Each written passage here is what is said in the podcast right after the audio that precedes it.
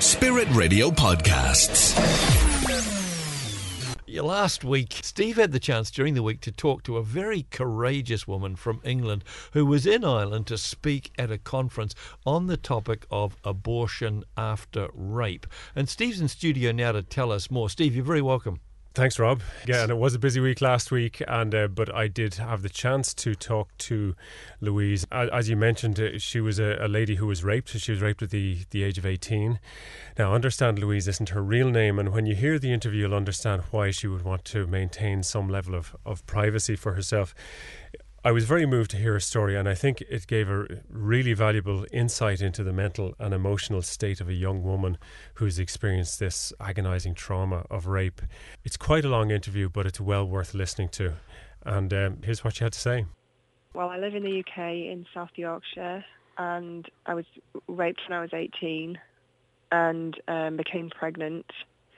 And um, in the UK, abortion is available now I say available, it's it's supposed to be for good medical reasons, but the truth is it's very easy to bend the rules substantially, and I would say abortion is pretty much available on demand in practice. In your case, Louise, when, when this happened, what did you do next? First of all, how did you feel and where did you turn to? So yeah, I, I found out I was pregnant some weeks later, but I was in a bit of a state because I'd already I'd got very low self-esteem from the rape, and I I really had issue with believing my own judgment. So um, yeah, I was I was in a bit of a situation where I I was struggling to think straight, and whatever thoughts I had, I sort of doubted my own thoughts. I was in a vulnerable state, shall I say? So I went. My friend just sort of took me by the hand and drove me to a doctor's, and was like, and I thought, well, that's a sensible thing to do you know, a doctor is a good place to start. And um, the doctor just said to me, well, when would you like me to book you in for the termination? It was as simple as that. Like, would, that was the expectation. So you weren't offered any alternatives? No, no. I mean, I was I was really shocked by his response, and I was kind of like a bit offended as well. I'd only just found out I was pregnant half an hour before, and so I was like, I don't want to have a termination. Like, it really shocked me. And um, he said, well, it would be better for you if you got it over with sooner rather than later. Like when you're ready to do it, come back to me and I'll help you. Anyway, I thought I'm not going back there. Um, I went away and I went, I found a number for a, a youth centre that had a counselling service. So I went there and I, I, outlined what had happened to me and she was so full of what I would call false compassion. She was very nice, she was kind, she was sweet and everything, but she was of a position of, I can sort this out for you, I can get a, a doctor to come here and, and, and agree to an abortion. Like, I can take this away essentially and you can go on and get on with your life. So you were given sort of the impression that this will allow you to just put things back together? Well, yes and no. Like I was hearing that internally, I was thinking, I don't think it's as simple as that, and I find it very difficult to believe that um, I'm going to be able to get over it. And I, I remember distinctly mentioning to a number of professionals because I said to her, I don't want an abortion. So she got me another counsellor, and, and so I went through the process several times, and each time I said. I don't think I'll be able to live with myself. I'm really scared if I have an abortion, it will maybe ruin the rest of my life. I don't think I will be able to cope with it. And everybody who said anything said things like, you know, it's it, you'll be absolutely fine. This is it's you know you'll you'll be able to to come to terms with it. It won't be a problem. Lots of women do it, and they're absolutely fine. And um, I was sort of made to feel like this was the mature and sensible thing to do. Mm-hmm. Like sometimes you have to make difficult decisions. You just need to kind of get on with it and be a grown up. And because I felt so insecure anyway, I mm. found it difficult to argue against that kind of pressure. Was there ever any mention of adoption or keeping the baby? No, no, not whatsoever. That was like out of the question. Like I, I didn't really see it was an option to. I couldn't even bring to mind any uh, what you would do if you wanted a baby adopted. I had no idea of even the first step of that, and I thought, in terms of keeping the baby myself, I would have potentially have been homeless, my family were quite pro-abortion and um, they would have been absolutely outraged by the situation of the conception. They would have, I, I know they would have found it, it impossible and so I wouldn't have been able to burden my family with that. And so I, I was a young 18-year-old without a job. I was, hadn't even finished my uh, A-levels and I was sort of in a situation where I was like, keeping the baby is impossible. Adoption didn't even, it wasn't even a thing and abortion was the only thing that was discussed, and, and it was discussed in such a positive way. Hmm. And because I felt so insecure about my own self, I thought, well, maybe it's just me. Maybe I'm being really silly, and actually I do need to just get on with it and do the right thing. You know, this is the mature thing to do, and um, yeah. And, and, so you didn't feel um, you could you could discuss this with your family. No, and I still haven't to this day. Wow. Um, anyway, it, this happened in 2002, so um, it's, it's a long time ago, and I just I just don't think it's ever worth the conversation. That you know, I've got other children now, and I don't want to, you mm-hmm. know, say my my mum, for example, is a grandma, and and I want I don't want to jeopardize that now. So I just don't think it's gonna. It's just a battle that I know that I'm not going to be able to win there. So I don't even go there even Gosh. now. Louise, can you talk through, um, after having the abortion, how you felt after that and in the years following that? Well, what happened was um, I had an abortion. Even on the day of, of the abortion, I remember distinctly saying to a nurse, I don't think I want to do this. Um, and she, she just kind of was like, just go and get yourself together and come back it was it was just kind of very run of the mill. I was treated like just one one in queue, a bit like you know in a supermarket you're just going through a checkout, and this is just you know I felt it was very inhumane practice. I'm not trying to suggest all the people involved with the with abortions are not humane. It's just I think it does damage you to some level, and it was it was a rough treatment to say the least. I cried afterwards and I found it very difficult to stop crying and, and a nurse said to me, oh, don't worry, it's perfectly normal to cry for a few days. You'll be fine in a few days. Um, but what happened to me was I, I went home and I just did not stop crying and I, I felt I had a terrible physical pain in my chest through just like the emotional trauma, the sense of loss and grief for the baby because no matter how many times people might say things like it's just a cluster of cells or um, whatever, I, I, on an instinctive level, I knew it was a baby. I mean, I was never shown a, an ultrasound or anything, but I knew we were talking about a baby, and the grief for that baby was just unbearable. It just, it was just absolutely harrowing for what felt like years. Well, it was years rather. I mean, in the first the first couple of years was the worst. Um, I drank a lot. I tried to kill myself a number of times. I just didn't want to wake up in the morning, and I just prayed that God would just take it all away and just I could just die, even if that you know hell wouldn't be as bad a place as where I was. Um, that's kind of how I felt. Um, and then, and I also had issues seeing other pregnant women or babies. I just couldn't I, I felt I'd get like feeling really anxious and um, stressed and angry and jealous and bitter and just horrible emotions mm. just tormented me. Several years later, I like I had a vague sort of relationship with God. I'll say, and I sort of I was vaguely aware of God, mm-hmm. but I didn't have a, I didn't like kind of follow a specific faith, if you like. But some years and years later, I did um, begin to pursue a, a relationship with God. And it was really that that kind of brought me out of the darkness, I would say, in more, more than one way, but it made me feel like, you know, potentially forgiveness is available and I need to I need to accept that forgiveness in order to live and in order to process what's happened to me and be able to talk about it um, and there was a great sense of re- liberation in after speaking to um, a priest. I I was like, you know, it's actually okay for me to say that what I did was wrong because mm. all the pro-abortion friends I'd got and the few people that knew, they were like, you should be glad what happened to you. You should be grateful. Like they've saved you from living a terrible life of having to bring up a child on your own.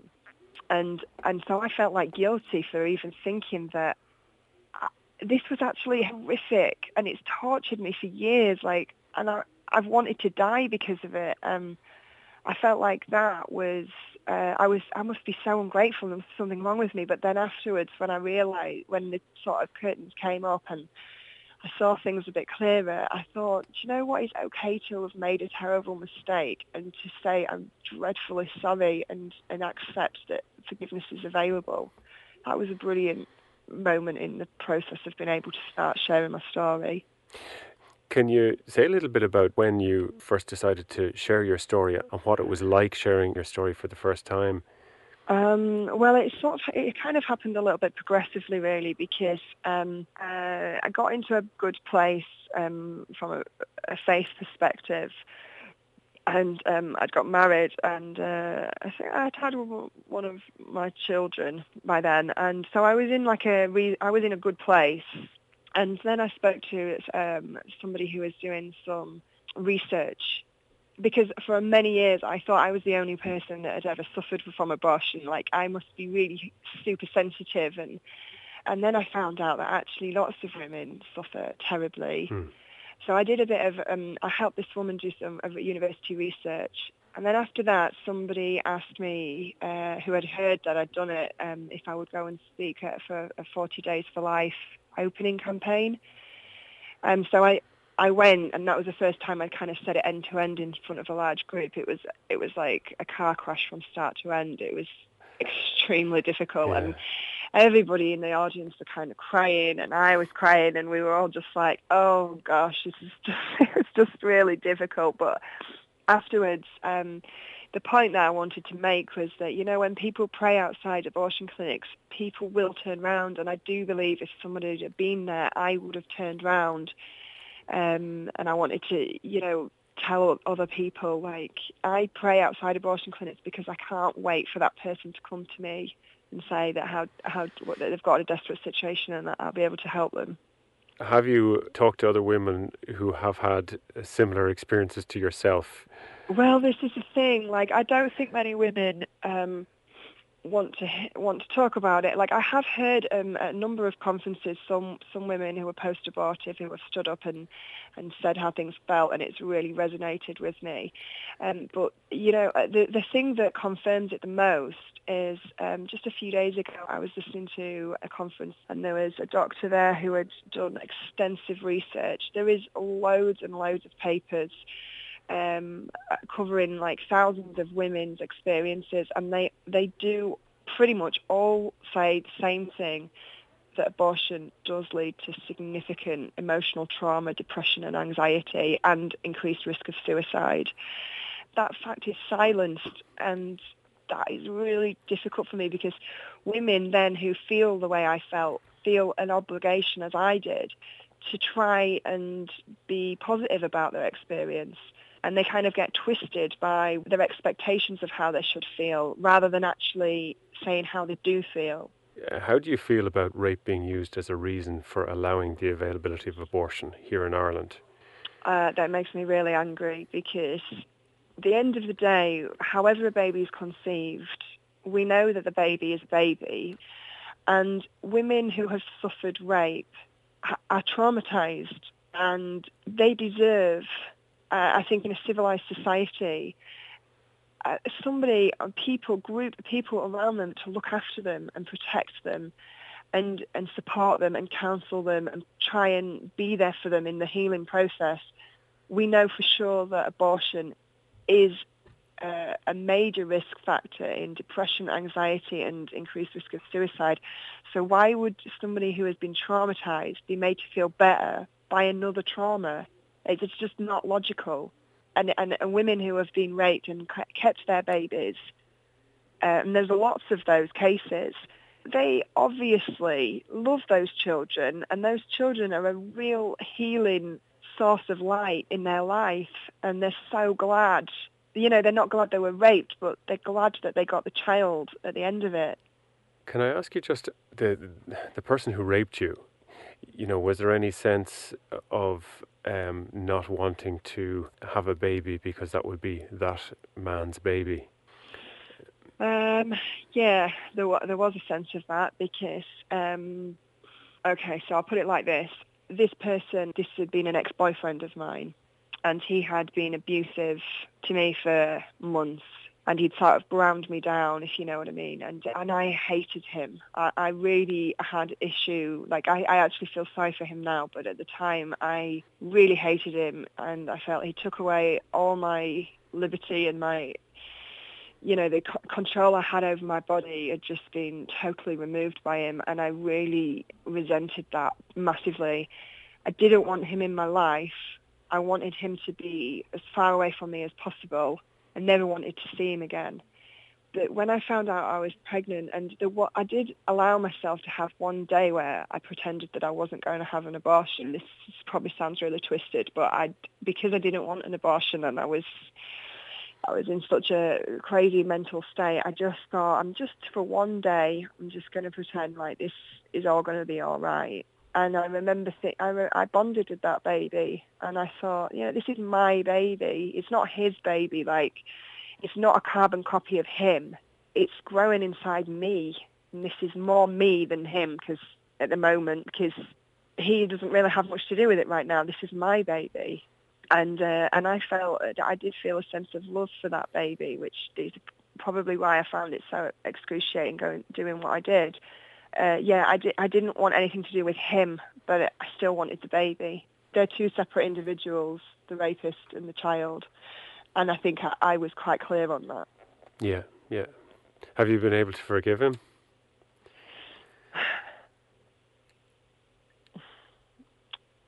It's difficult to forgive somebody who doesn't want to be forgiven, who doesn't think they've done anything wrong.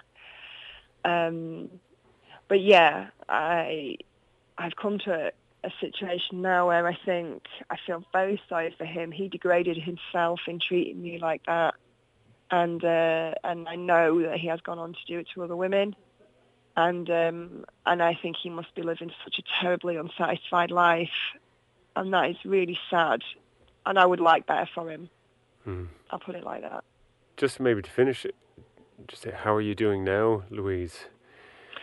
Well, I have been gifted with um, a relationship with God, which I have to say, I felt like Jesus picked me up out of the gates of hell and plonked me in a very loving community, and um, and all you know, I'm I'm in a good place because I will never be okay with the with the loss of that child. I will I will miss that child forevermore, but. Um, I'm glad now I don't have to deny his uh, that child's existence, um, and I'm glad that I can do my bit to try and help other women.